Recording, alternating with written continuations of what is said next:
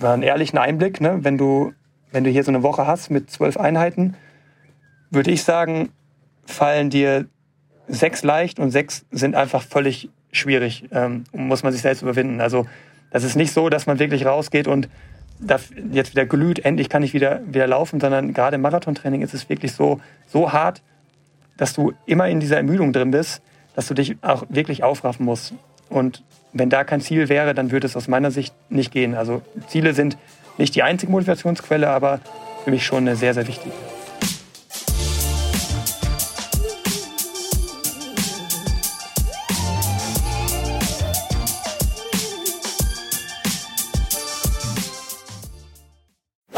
Ich spreche heute mit Hendrik Pfeiffer, einem der schnellsten deutschen Marathonläufer aller Zeiten.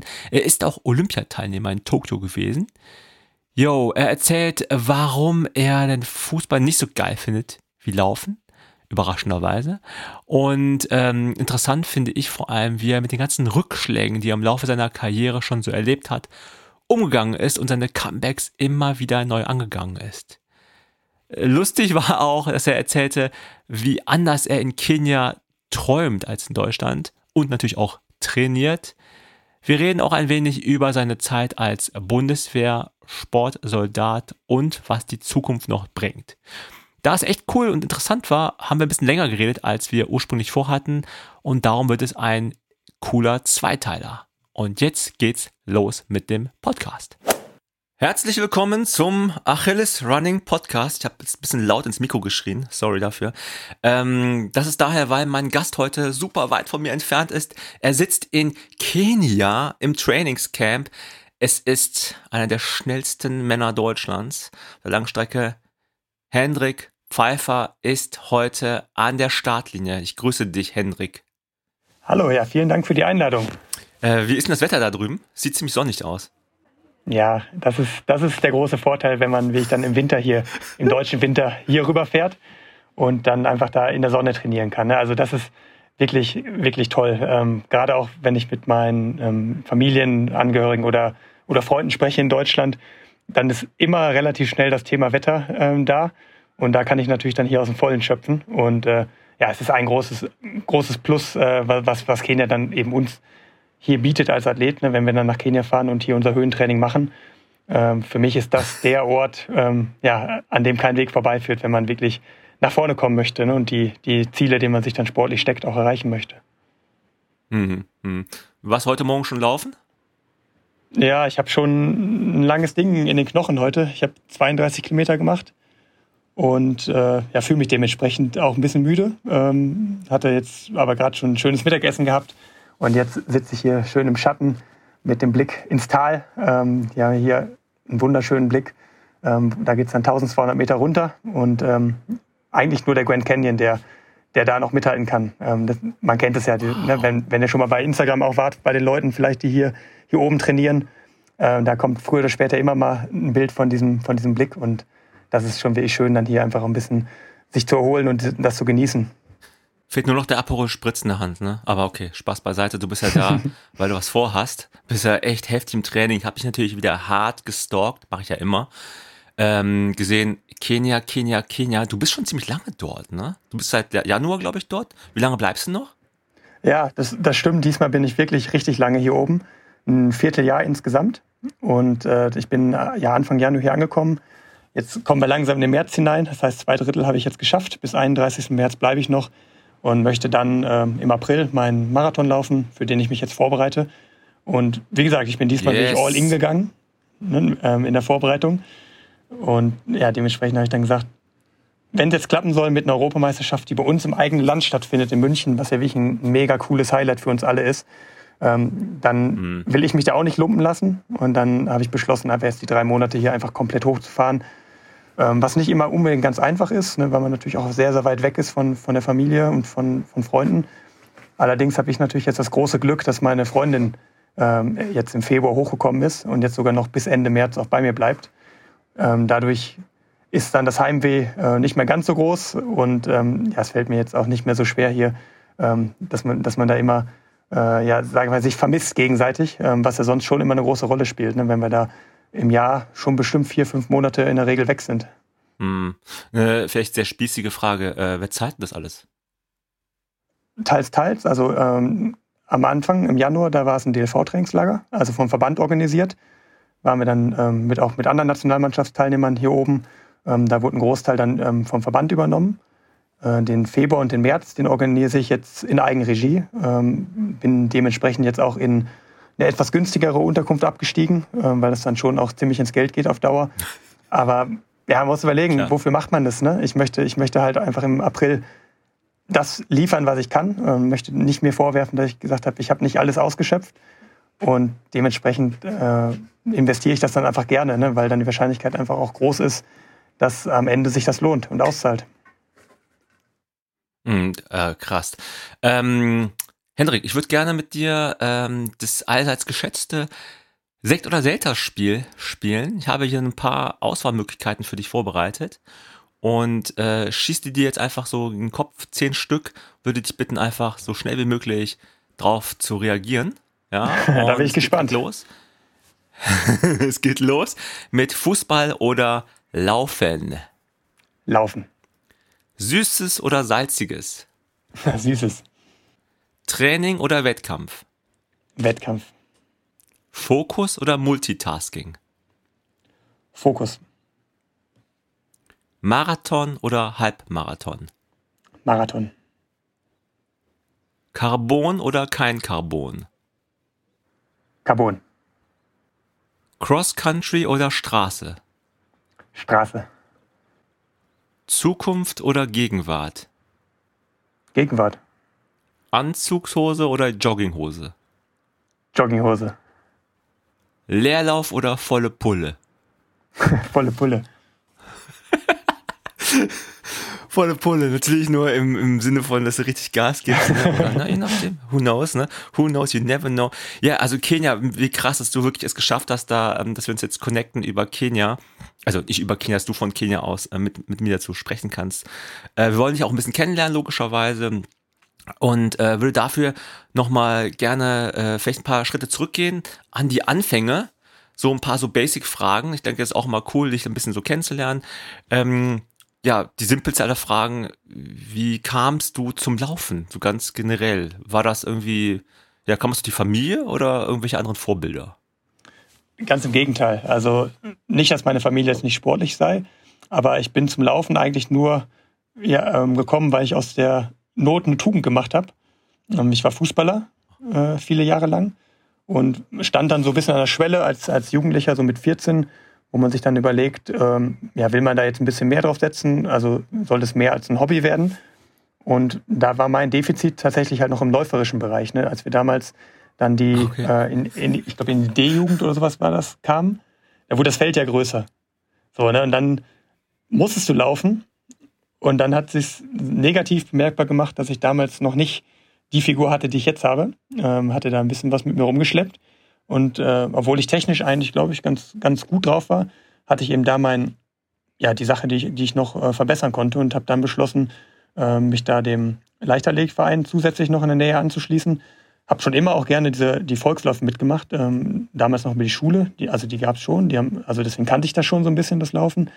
Aber die Motivation ursprünglich, warum ich da hingegangen bin, die hatte erstmal nicht direkt mit dem Laufen zu tun, sondern um besser zu werden im Fußball, weil eben auch so ein bisschen die Perspektive gewunken hat, dass vielleicht 1, 2, 3 Leute aus unserem Team, aus unserem Dorfverein die Möglichkeit bekommen sollten, zu Schalke zum Probetraining gehen zu können, um sich da zu empfehlen.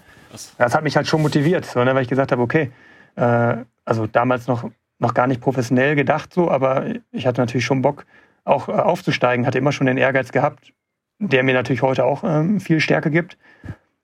Und dementsprechend habe ich dann überlegt, mich da drumherum ein bisschen zu verbessern im Laufen. Aber es fiel mir dann, ehrlich gesagt, überhaupt nicht mehr schwer, rüberzugehen zum Laufen, weil mir das sehr schnell sehr viel mehr Spaß gemacht hat. Was auch eine Rolle gespielt hat, dass dann im Fußball man dann in ein Alter kam, wo dann auch das erste Mal der Kasten Bier in der Kabine stand. Und das war dann nicht mehr so ganz meine Welt, so muss ich ganz ehrlich sagen. Auch so mit den Leuten beim Laufen, das hat irgendwie besser harmoniert. Ich habe auch immer gemerkt, dass es mich reizt, zu sehen, dass wenn man trainiert und was investiert, dass es sich dann ganz klar messbar auszahlt, ne, was im Fußball nicht unbedingt der Fall ist. Da gibt es natürlich dann auch so ein paar Konstellationen, ne, wenn gerade der Trainersohn da in der Mannschaft ist, so, ne, dass dann vielleicht auch mal anders aufgestellt wird, als man es eigentlich machen würde. Und ich hatte immer das Gefühl, dass das Laufen ehrlicher war, so, dass man da ganz knallhart sieht, wenn man schludrig war. Ne? Also das ist ja bis heute so. Wenn ich jetzt mal mich ein paar Wochen hängen lassen sollte, dann kriegt man das sehr, sehr schnell gespiegelt anhand der Resultate. Und ich hatte immer das Gefühl, dass man sich im Fußball noch mal ein bisschen besser auch verstecken kann. Und ich habe das immer geliebt, dass wenn man wirklich was investiert, hart an sich arbeitet, dass man dann relativ schnell im Laufen auch messbare Ergebnisse sieht. Und unabhängig jetzt mal von der Doping-Problematik, ist das für mich eine der ehrlichsten Sportarten, die man sich vorstellen kann, weil die nackten Zahlen da einfach stehen und da gibt es eben keine Diskussion. Ne? Also wenn man jetzt einen Marathon in 2:10 rennt, ist man schneller als jemand, der einen Marathon in 2:13 rennt. Und das kann man lieben, das kann man aber auch gleichzeitig hassen. Aber ich war jemand, der es immer geliebt hat. Vor allem ist das ja auch so, dass wenn man eine schnelle Zeit läuft, dann läuft man die nicht durch Zufall. Also du kannst nicht irgendwie eine 3-Stunden-Läuferin sein und dann auf einmal eine 2:10 rausballern. Das geht nicht. Das ist einfach nicht möglich. Wohingegen beim Fußball, sag mal, wenn du als Drittligist da aufschlägst und hast irgendwie einmal Glück oder der Gegner aus der ersten Liga macht irgendwie einmal Unfug, dann kassierst du einen Treffer und verlierst vielleicht unglücklich. Das heißt, ich will damit sagen, ich verstehe dein Gefühl. Ne? Das ist das Thema, ich höre da auch so ein bisschen raus, dass es dir einfach wichtig ist, dass du das rausbekommst, was du investiert hast. Ist das richtig? Ja, ich glaube schon, dass das hauptsächlich mein Antrieb ist, zu sehen, wozu man in der Lage ist, wenn man wirklich hart an sich arbeitet. Und da ist der Sport eigentlich eins der coolsten Ventile, die es so gibt. Was mir mittlerweile natürlich, ich hätte damals nie gedacht, dass es dann so weit gehen kann, dass man so um die Welt reist, dass man, was weiß ich, wo überall schon war, was für Leute man getroffen hat. Das war damals ja gar nicht absehbar, aber schon damals hat mich das relativ schnell gepackt. Klar ist es natürlich auch ganz dankbar, dass man sich im Laufen zunächst auch sehr, sehr schnell verbessert, auch sehr große Sprünge macht. Das motiviert natürlich dann auch wieder. Ne? Dann war man auf einmal irgendwie Kreismeister mal oder zumindest mal dabei, dann war man plötzlich Kreismeister. Damals war für mich so die Nordrhein-Cross-Meisterschaft, das weiß ich noch, also die Landesmeisterschaft im Crosslauf, immer eine richtig coole Motivation. Da war ich dann erst irgendwie gerade mal in den Top 20, im nächsten Jahr dann schon ein deutlich Stück weiter vorangekommen. Und das hat mich am Ende mehr motiviert als der Fußball, auch wenn ich nach wie vor immer noch gern spiele. Ne? Also ich treffe mich, wenn es möglich ist, immer noch super gern auch mit Freunden und spiele eine Runde. Aber der wirkliche Ehrgeiz, der hat mich gepackt im Laufen dann am Ende. Auch wenn es ursprünglich natürlich anders geplant war, ne? Dass ich da im Fußball vielleicht weiter vorankommen wollte. Aber das hat nicht lange gebraucht, das waren ein paar Wochen eigentlich nur, wo mir relativ schnell klar war, das fällt mir überhaupt nicht schwer, jetzt den Fußball aufzugeben. Und obwohl ich damals auch noch gar nicht gut war im Laufen, ne? Also ich war damals noch ein deutliches Stück auch hinter den Mädchen, die bei uns da in dieser Leichtathletikgruppe waren. Das hat aber kaum eine Rolle gespielt. Wenn du jetzt Fußball spielen gehst, dann kannst du einfach deine ganzen Kumpels in Grund und Boden laufen, nur so lange laufen, bis sie alle müde sind, und dann kannst du gemütlich Tore schießen, vermute ich mal. Aber wie wichtig sind dir denn Ziele? Ja, Ziele sind sehr wichtig. Die treiben mich zum großen Teil natürlich auch an. Also gerade jetzt, diese 3 Monate in Kenia, das klingt immer cool und schön natürlich, hier in der Sonne zu sein, auch dann dieses Umfeld zu haben, den Fokus zu haben. Aber mental ist es einfach eine wahnsinnige Herausforderung auch so. Also als ich jetzt heute Morgen aufgestanden bin, diese 32 wieder laufen musste, da hatte ich gestern auch wieder deutlich über 30 Kilometer weg, auch mit einer Bahneinheit. Man ist einfach immer am Anschlag so, oder zumindest nicht weit davon entfernt.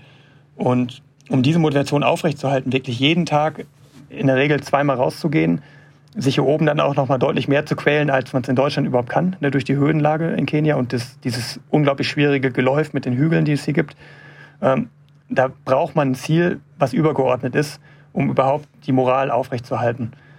Ich habe selber, können wir vielleicht gleich nochmal drüber reden, auch so ein paar Motivationstricks mir hier mittlerweile angeeignet, auch um diese, okay. Ich will jetzt nicht sagen Kampfmoral, aber um so ein bisschen die Moral aufrechtzuerhalten, weil das sonst wirklich droht. Ne? Wenn man hier 14, 15 Wochen am Stück ist, dann kann man gerade auch so auf halbem Wege mal wirklich in so ein Loch fallen. Ne? Gerade auch, wenn dann vielleicht mal ein Rückschlag im Training kommt und und man in ein Höhenloch fällt oder einfach mal drüber ist und nicht mehr kann, dann motiviert mich das so sehr, dass ich jetzt weiß, ich habe im April das Rennen, wo es dann wirklich um die Quali für München geht, und arbeite eben darauf hin. Also jetzt ist es eben wie München und Hannover.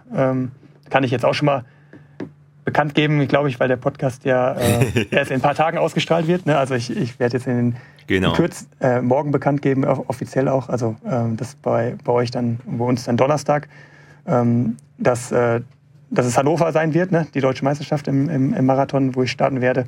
Und ja, da bin ich mega motiviert, jetzt einfach darauf hin zu trainieren. Vielleicht sogar mir den ersten Titel meiner Karriere zu krallen. Ne? Habe ich auch noch keinen, abgesehen von der U23. Aber auch jetzt, wenn ich zurückblicke, so ins letzte Jahr, wenn du dann weißt, du hast ein Olympia vor der Brust, dann machst du diese Trainingseinheiten auch, die vielleicht schwer fallen. Also war einen ehrlichen Einblick, ne? Wenn du hier so eine Woche hast mit 12 Einheiten, würde ich sagen, fallen dir 6 leicht und 6 sind einfach völlig schwierig. Wow. Muss man sich selbst überwinden. Also das ist nicht so, dass man wirklich rausgeht und jetzt wieder glüht, endlich kann ich wieder laufen, sondern gerade im Marathontraining ist es wirklich so hart, dass du immer in dieser Ermüdung drin bist, dass du dich auch wirklich aufraffen musst. Und wenn da kein Ziel wäre, dann würde es aus meiner Sicht nicht gehen. Also Ziele sind nicht die einzige Motivationsquelle, aber für mich schon eine sehr, sehr wichtige. Ich finde das geil, dass du es so offen ansprichst, weil wir haben auch viele Hörer und Hörerinnen, die vielleicht ihren ersten Marathon jetzt gerade vor der Brust haben oder planen oder auch einfach zum ersten Mal vielleicht 5 Kilometer laufen möchten. Und dann hört man einfach schon mal, wir reden hier mit einem der schnellsten Läufer Deutschlands und ist doch krass, 6 von 12 Einheiten schwierig, wo du vielleicht keinen Bock hast sogar. Das ist so ein bisschen wie Tetris spielen vielleicht, ne? Tetris kennen hoffentlich viele, mein Lieblingsspiel. Tetris, egal wie gut du bist, es bleibt immer gleich schwer, weil ne, beim Laufen genauso, du willst ja immer schneller werden, das heißt, das Training bleibt halt letzten Endes gleich hart. Ich weiß auch noch, wie lustigerweise, ich hatte mal mit dem Trainer von Kipchoge vor Jahren mal getroffen, ein kurzes Gespräch, und dann haben wir so über Zeiten gesprochen, wie schnell halt Kipchoge läuft, und er meinte auch, ja, ist halt so, er muss halt wenn er langsam läuft, dann läuft er richtig langsam, wenn er schnell läuft er richtig schnell. Das war so interessant, wie er es so formulierte, das klang jetzt gerade auch so bei dir raus, ne, langsam cool, schnell, halt richtig schnell, und bei langsam meinte er auch, ja, dann läuft er halt auch so 6,15er Pace, 6,20er Pace, oder vielleicht 50er, aber wo ich dachte, ach so langsam. Und dann habe ich nachher die Zeiten gesehen, wie er läuft, wenn es schnell abgeht, dann war klar, okay, ja, irgendwie, ich habe es nicht mehr im Kopf, irgendwie 2,50, irgendwie, also irgendwelche Zeiten auf horrend viele Kilometer. Also das ist richtig krass. Aber apropos Ziele, du hast gesagt, Ziele motivieren dich. Klar, als Sportler, Sportlerin immens wichtig. Das erste Ziel, das du damals ja erreicht hast, also du hast ja viele Ziele erreicht, aber ein großes Ziel war ja immer Olympia gewesen. Ne? Und du hast ja damals dich für 2016 für Rio, hast dich ja im selben Jahr noch qualifiziert, beim Marathon-Debüt. Einfach mal so, ich laufe jetzt mal zum ersten Mal Marathon und knack einfach mal die Norm, wo war die nochmal? Unter 2,14, glaube ich, ne? 2,13 bist du gelaufen, meine ich. Ja, genau, die war 2,14. Ja. Und dann hast du Olympianorm geschafft. Und was danach passiert? Ja, dann musste ich unters Messer. Also das war wirklich sehr, sehr ärgerlich. Ne? Also einerseits war es natürlich ein Wahnsinnsgefühl, beim allerersten Versuch direkt halt das Größtmögliche zu erreichen. Ne? Dann eben die Olympia-Quali. Das war ja das, was ich in meinem Leben erreichen wollte. Und dann habe ich gesagt, das kann ja jetzt nicht sein, dass ich jetzt im allerersten Rennen das direkt schon habe. Also fühlte sich zu schön an, um wahr zu sein. War es dann auch, wenn man jetzt zurückblickt. Aber ja, es kam natürlich jetzt für mich nicht ganz so überraschend wie für viele Außenstehende, weil ich natürlich schon seit längerer Zeit diese Fersenprobleme, die ich damals hatte, mit mir rumgeschleppt habe. Und es stand alles auf der Kippe auch ein bisschen. Ich habe viel abgewogen für und wieder und habe mich dazu entschieden, dann den Marathon in Düsseldorf zu rennen. Und da hat er dann tatsächlich auch super geklappt. Und ich hatte auch dann immer noch die Hoffnung, dass das sich irgendwie wieder einpendelt. Aber viele Freizeitläufer, die zumindest relativ viele Kilometer laufen, werden das kennen. So eine Hacklundferse, die knockt dich nicht direkt aus. Das ist an der Ferse eine Stelle, wo sich das Fersenbein, sag ich mal, in die falsche Richtung erweitert. Vor allem auch, weil die Schuhe damals noch immer hinten eine relativ harte Fersenkappe hatten.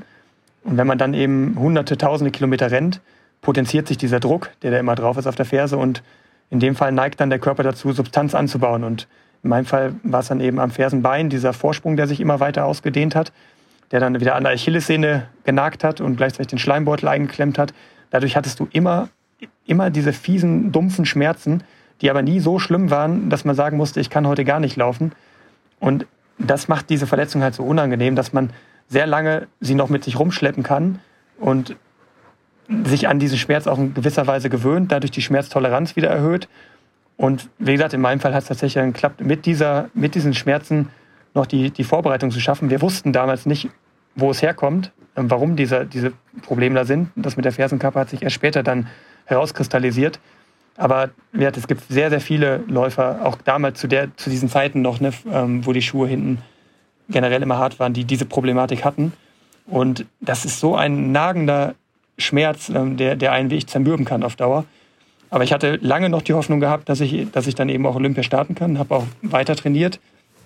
Aber es hat sich dann eben doch abgezeichnet, dass ich dann ehrlich sagen musste, dass es halt jetzt keinen Sinn hat, das zu machen. Also ich hätte mich da schon noch hinschleppen können nach Tokio und hätte auch wahrscheinlich irgendwie den Marathon noch zurückgelegt, aber nicht mehr im Zustand, der, sag ich mal, jetzt so einem Event würdig wäre. Ne? Du fährst da ja jetzt auch hin und repräsentierst dein Land, ne? was ich da hinschickt, auch oft mit Steuergeldern und so weiter. Und da habe ich dann für mich überlegt, dass ich da dann wirklich kein Olympiatourist sein wollte und habe dann eben für mich entschieden, nach der Europameisterschaft, wo ich auch noch qualifiziert war in Amsterdam, dass ich dann rechtzeitig reagiere und den Platz dann eben noch zur Verfügung stelle, weil wir eben noch einen weiteren Normerfüller hatten. Und so haben wir das dann gemacht. Aber das war mental krass. Also dieses ganze Jahr war unglaublich krass, weil ich damals noch total jung war. Ne? Ich war 23, bin so das erste Mal überhaupt in diese Straßenlaufwelt eingetaucht. Und dann rennst du da halt direkt diese Norm und dann stürzen sich halt Dutzende Medien auf einen. Das war ich einfach auch nicht gewohnt. Ne? Ich war kein Fußballstar, so der zu dem Zeitpunkt gewohnt war, dann mit so vielen Medienanfragen konfrontiert zu sein. Und das war ein Gefühlschaos, das man sich kaum vorstellen kann, weil einfach ja so viele Sachen auf einen eingeprasselt sind. Einerseits halt dieses krasse Gefühl, boah, du hast was erreicht, was du dir eigentlich erst in einigen Jahren erträumt hast, mit dem ganzen Ruhm, der auch damit einhergeht. Ich hatte dann plötzlich meinen ersten Ausrüstervertrag. Solche Sachen, die waren davor noch richtig weit weg und hätte ich mir kaum träumen lassen können. Aber gleichzeitig dann eben auch immer dieses nagende Gefühl, ich bin mir nicht sicher, ob ich überhaupt diesen Traum wahrnehmen kann, von dem ich jetzt aber immer erzähle. Und das war so ein Spannungsfeld, was gerade für mich damals als junger Athlet extrem krass war, was mich aber auch sehr, sehr weit gebracht hat, schon in Bezug auf so Reifeprozess. Also ich hatte dann schon viele Erfahrungen gesammelt, die andere dann erst im Laufe ihrer Karriere sammeln. Und ja, damals war ich 23 und hatte dann ja immer noch ein paar Jahre, die auch hinterher dann immer vom Auf und Ab noch geprägt waren. Ne? Also wie gesagt, ich habe damals mich damit rausgezogen, also von der Motivation wieder aufgebaut, indem ich gesagt habe, dieses Jahr, das hat keiner erwartet, dass man sich qualifiziert. Mein ursprüngliches Ziel war 2020 auf Olympia zu gehen. Und das war jetzt völlig überraschend. Dementsprechend schreibe ich das jetzt ab und behalte mein ursprüngliches Ziel bei, habe aber schon gezeigt, dass ich es kann und bin auf einem guten Weg. So, ne? Das war der Gedankengang, den ich mir da gesetzt habe, und der hat mich dann auch wirklich gut aus dieser ganzen Sache rausgezogen. Ich habe dann gleichzeitig noch meinen Job angetreten, damals einen Werkstudentenjob, auch in dieser Phase, in dem ich in so ein Tief gefallen bin, ne? Nach der Operation, wo ich dann wusste, jetzt habe ich erstmal ein halbes Jahr wieder keinen Sport oder nur irgendwie so ein Reha-Training, was natürlich überhaupt keinen Spaß macht. Und dann habe ich mir versucht, was auch später noch immer wieder ein Thema sein wird, mir was Sinnvolles zu suchen, um diese schwierige Phase zu überbrücken. So, und das war jetzt bei der ersten Fersenverletzung dann eben der Job als Werkstudent bei Klöckner in der Stahlbranche, in der Unternehmenskommunikation, der mich dann ja auch viele Jahre noch weiter begleitet hat. Mhm. Würdest du sogar so weit gehen, dass du sagst, dass die aufgrund der Verletzung dass dir die Augen geöffnet hat, dich auch nach anderen Möglichkeiten umzuschauen, abseits des Sports? Ja, gerade, also ich hatte damals ja wirklich Glück, dass ich in NRW oder nach wie vor noch in NRW bin, weil damals die Sportstiftung NRW, die auf Landesebene agiert, mich dann auch in gewisser Weise aufgefangen hat, ne? Weil ich stand da immer im engen Kontakt auch mit dem damaligen Chef, dem Jürgen Brüggemann, der sich mir dann so ein bisschen angenommen hat, weil er natürlich wusste, dass das jetzt alles super schwierig war. Und der hat mir dann schon diese Perspektive und die Tür auch geöffnet dann in dieses Unternehmen, wo ich jetzt normalerweise nicht drauf gekommen wäre, da hätte ich mich jetzt normalerweise nicht beworben, ne? Aber durch das Netzwerk, was er dann eben hatte, hat sich diese Tür dann geöffnet. Und da will ich schon ganz klar sagen, dass ohne diese Verletzung der Job zumindest nicht zu dem Zeitpunkt, wahrscheinlich auch nicht in naher Zukunft zustande gekommen wäre. Und diese Tätigkeit, die ich da gemacht habe, die erweist sich auch heute noch als sehr, sehr wichtig, als Ergänzung zum Studium, weil ich eben auch gesehen habe, wie schnell so ein erreichtes Ziel auch wieder zwischen den Händen, wie Sand zwischen den Händen und Fingern zerrinnen kann. Und dementsprechend war das dann am Ende doch ein wichtiger Schritt. Aber natürlich, wenn ich jetzt zurückblicke, hätte ich natürlich schon auch damals lieber Olympia gemacht. Das war schon alles mental eine große Herausforderung. Und wieder 2018 hat sich ja dann fast dieselbe Situation nochmal wiederholt. Das war dann auch nochmal ein fieses Ereignis. Nochmal zu Rio. Ich meine, hast du den Marathon damals geschaut? Also das Rennen? Ja, habe ich geguckt. Ich weiß nur, da lag ich im Reha-Zentrum in Herxheim, wo ich dann nach der Operation war, und habe das dann vom Krankenbett mir schon angeguckt. Das wollte ich mir dann doch nicht entgehen lassen. Aber da gingen viele Dinge im Kopf vor, aber ja, es war schon alles verdammt schwierig dann. Vor allem, weil sich dann hinterher noch rausgestellt hat, dass am Ende dann auch nur, ich glaube, 2 Leute gestartet sind, sodass ich im Nachhinein auch gesagt hätte, okay, ich hätte zumindest dann doch hinfahren können, auch wenn ich jetzt nicht in der Verfassung, in der Topform gewesen wäre, aber ich hätte dann zumindest nicht mehr einen Platz weggenommen. Das war damals dann auch nochmal so ein bisschen so ein Nackenschlag, ne, weil ich dann am Ende von den 3 Plätzen nur 2 besetzt wurden. Also das stelle ich mir unfassbar schwierig und hart und traurig und euphorisch und alles gleichzeitig vor. Ich kann es überhaupt nicht nachempfinden. Du hast du es geschafft, dich mental neu zu fokussieren? So habe ich das jetzt verstanden. Ich vermute, du hast dich einfach auf Olympia, also einfach im Sinne von, du hast dich auf Olympia 2020 dann gestürzt, oder? Ja, nicht so sehr, wie du denken würdest. Also das war schon das übergeordnete große Ziel. Aber 2018 hatten wir eine Europameisterschaft in Berlin, im eigenen Land, was für mich natürlich auch mega cool war, ne? Also als Ziel. So, ist mal den wenigsten Athleten ist es vergönnt, so ein großes Ereignis dann tatsächlich auch im eigenen Land, vielleicht auch in den besten Jahren erleben zu dürfen. Und wir haben jetzt so das Glück, dass wir es nächstes Jahr tatsächlich ja nochmal haben in München. Ist für mich auch nochmal so eine zweite Chance. Aber ja, 2018 Berlin war für mich das Ding, wo ich gesagt habe, okay, das ist für mich fast genauso cool wie Olympia, weil es einfach vor eigenem Publikum ist, weil ja auch da marketingtechnisch vom Verband auch super viel in die Waagschale geworfen wurde. Also es war ja am Ende auch tatsächlich das krasse, coole Event, wovon alle geträumt haben. Und damit habe ich mich definitiv wieder rausgezogen von der Motivation. Zusätzlich dazu habe ich natürlich auch gesagt, das, was ich jetzt dieses Jahr erreicht habe, war schon viel mehr, als ich zu dem Zeitpunkt für möglich gehalten habe. Deswegen fiel mir das auch ein bisschen leichter, das wegzustecken, als es vielleicht sonst der Fall gewesen wäre. Aber ich habe mich dann voll auf diese Europameisterschaft im eigenen Land konzentriert und war dann eben auch mit dem Reha-Training ganz gut vorangekommen. Und als ich dann wieder ins Training eingestiegen bin, hatte ich das auch ziemlich gut weggesteckt, das ganze Ding. Und natürlich auch super viele neue Sachen dann auch auf der Habenseite gehabt, ne? Wie ein Ausrüstervertrag oder auch dann das erste Mal, wie ich einen größeren Vertrag mit dem Verein, mit TV Wattenscheid oder Sporthilfeförderung, also da ist man, sag ich mal, so eine Liga aufgestiegen, ne, auch durch dieses Rennen, auch ohne die geglückte Teilnahme, weil die Zeit aus Düsseldorf, die hatte ich ja damals auf der Habenseite. Und damals war 2013 ja noch, auch noch vor dieser Carbon-Schuh-Ära, war das ja noch eine Zeit, womit man auch sehr weit vorne war, dann auch in Deutschland, auch wenn man das vergleicht so mit den Jahren davor. Mhm. Hast du denn aufgrund deiner Verletzung, die dich damals aus der Bahn geworfen hat, hast du denn beim Ziel Europameisterschaft 2018, hast du da irgendwas anders gemacht in der Vorbereitung? Irgendwie mehr Pausen gemacht, mehr auf Regeneration geachtet? Nicht wirklich. Das Training hat ja gut funktioniert. Also klar, ich habe mich vom Leistungsniveau ein bisschen weiterentwickelt gehabt, musste aber auch erstmal wieder dieses halbe Jahr Trainingspause aufholen. Das hat natürlich auch nochmal viel Zeit in Anspruch genommen. Krass. Aber wir haben durch die Vorbereitung auf den Düsseldorf-Marathon ja auch gesehen, was funktioniert. Also, was mir ein bisschen Bauchschmerzen bereitet hat, ist, dass wir nicht so richtig verstanden haben, was diese Fersenprobleme ausgelöst hat. Also die Operation war zwar super erfolgreich, aber ja, es war schon immer so ein bisschen so ein Gefühl, boah, hoffentlich kommt das nicht nochmal wieder.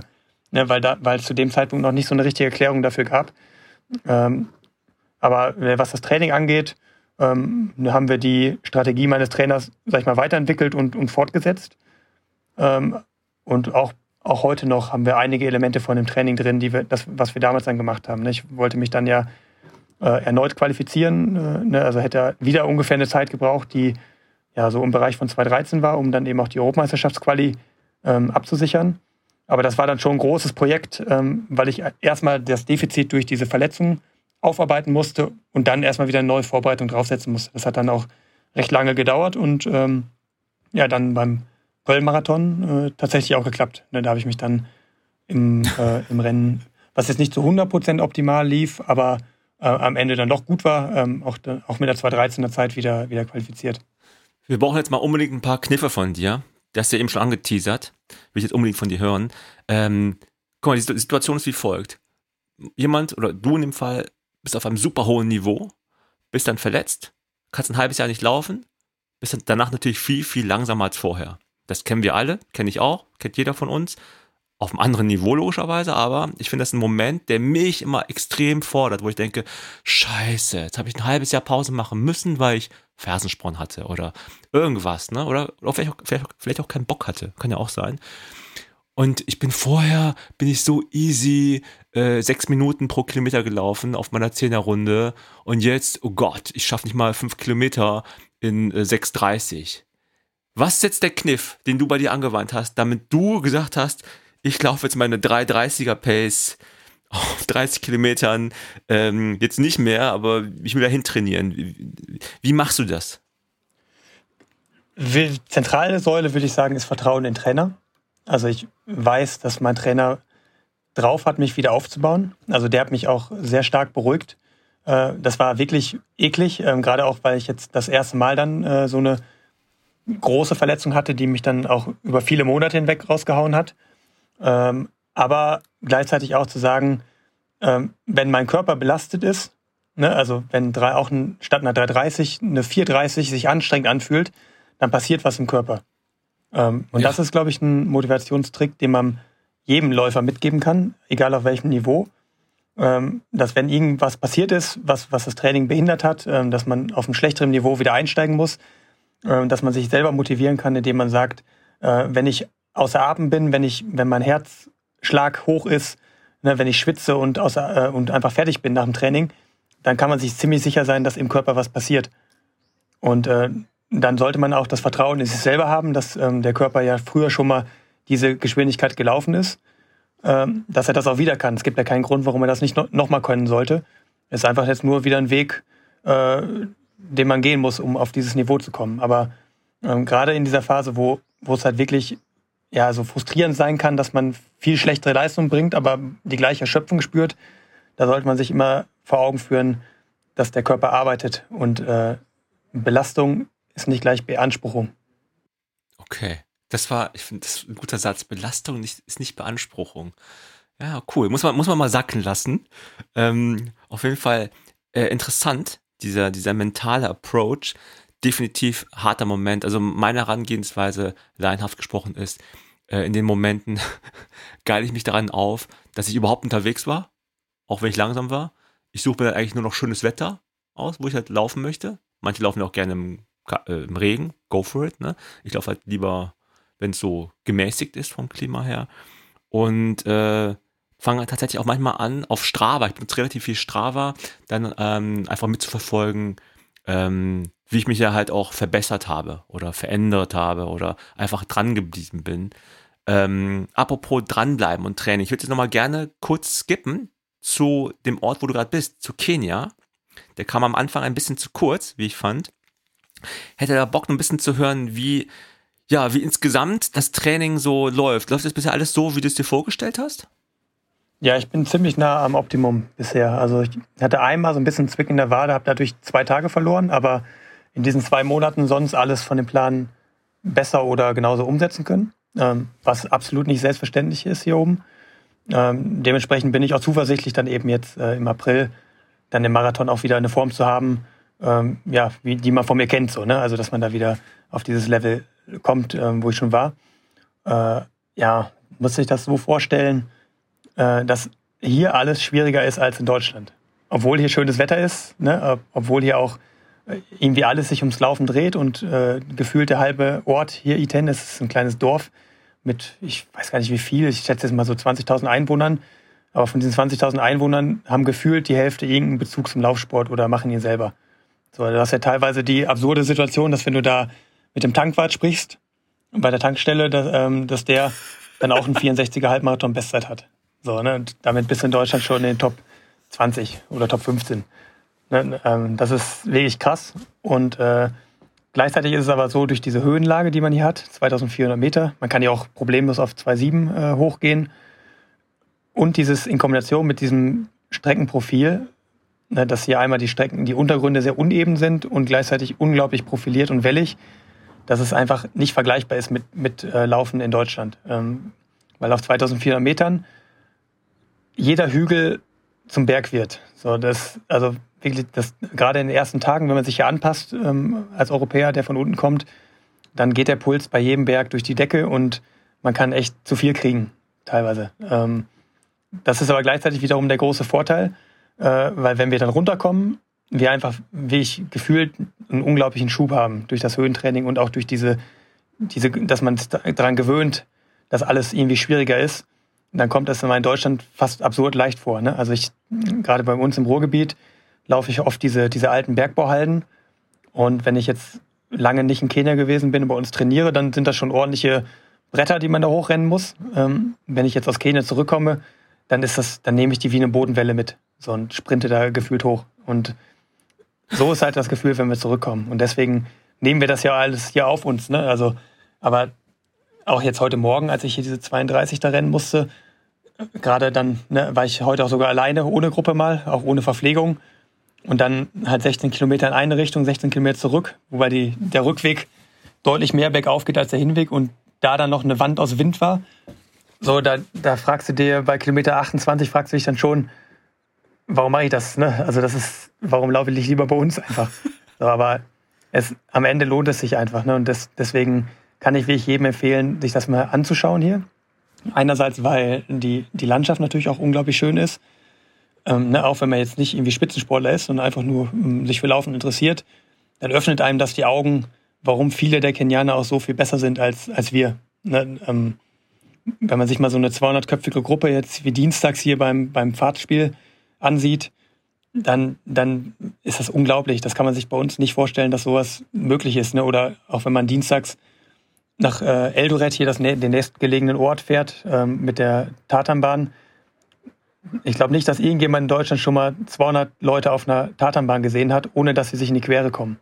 Und gerade jetzt letztes Mal, als wir da waren, wurde ich überholt von Faith Kip Yegon. Ich glaube, es ist schon Weltrekordhalter über 500 Meter, auf jeden Fall irgendwie 3,51, also eine der schnellsten Frauen der Welt. Dann läuft da Asbel Kiprop rum, ne? Dann teilweise triffst du sogar Eliud Kipchoge hier dienstags auf der Bahn. Und das ist ein ganz normaler Tag, so wie jeder andere auch, und das ist absolute Routine. So, und wer könnte sich jetzt in Deutschland vorstellen, dass man in irgend so ein Stadion geht und da gefühlt 10 Leute rumlaufen, die in den Top 5 der Welt sind, aber auf ihren Strecken. Und ja, das ist einfach schon wirklich beeindruckend zu sehen. Und wenn man so ein bisschen sich für Laufen interessiert, kann ich jedem empfehlen, sich das mal anzuschauen und zu gucken, wie es hier ist, weil es einfach Augen öffnet ist. Du hast es gerade geschafft, mir ein neues Ziel in den Kopf zu setzen. Einmal hier Eldoret in dem berühmten Kipchoge-Stadion am Dienstag von Kipchoge überrundet zu werden. Also das wäre nochmal eine coole Sache, glaube ich. Ja. Wie lange dauert denn die Höhengewöhnung da für dich, wenn du in Kenia ankommst? Fängst du direkt an mit dem Training oder gibst du dir erstmal so 2-3 Tage? Ja, also gut, Training ist auf jeden Fall jeden Tag hier, in der Regel auch zweimal. Aber je öfter du hier warst, desto leichter fällt es dir, dich anzupassen. Also deswegen dauert die Höhenanpassung vielleicht bei Leuten, die zum ersten Mal hier oben sind, eher 7 bis 10 Tage. Bei Leuten wie mir, die jetzt vielleicht auch vor kurzer Zeit schon mal hier gewesen sind, dann ja 3 bis 6 Tage.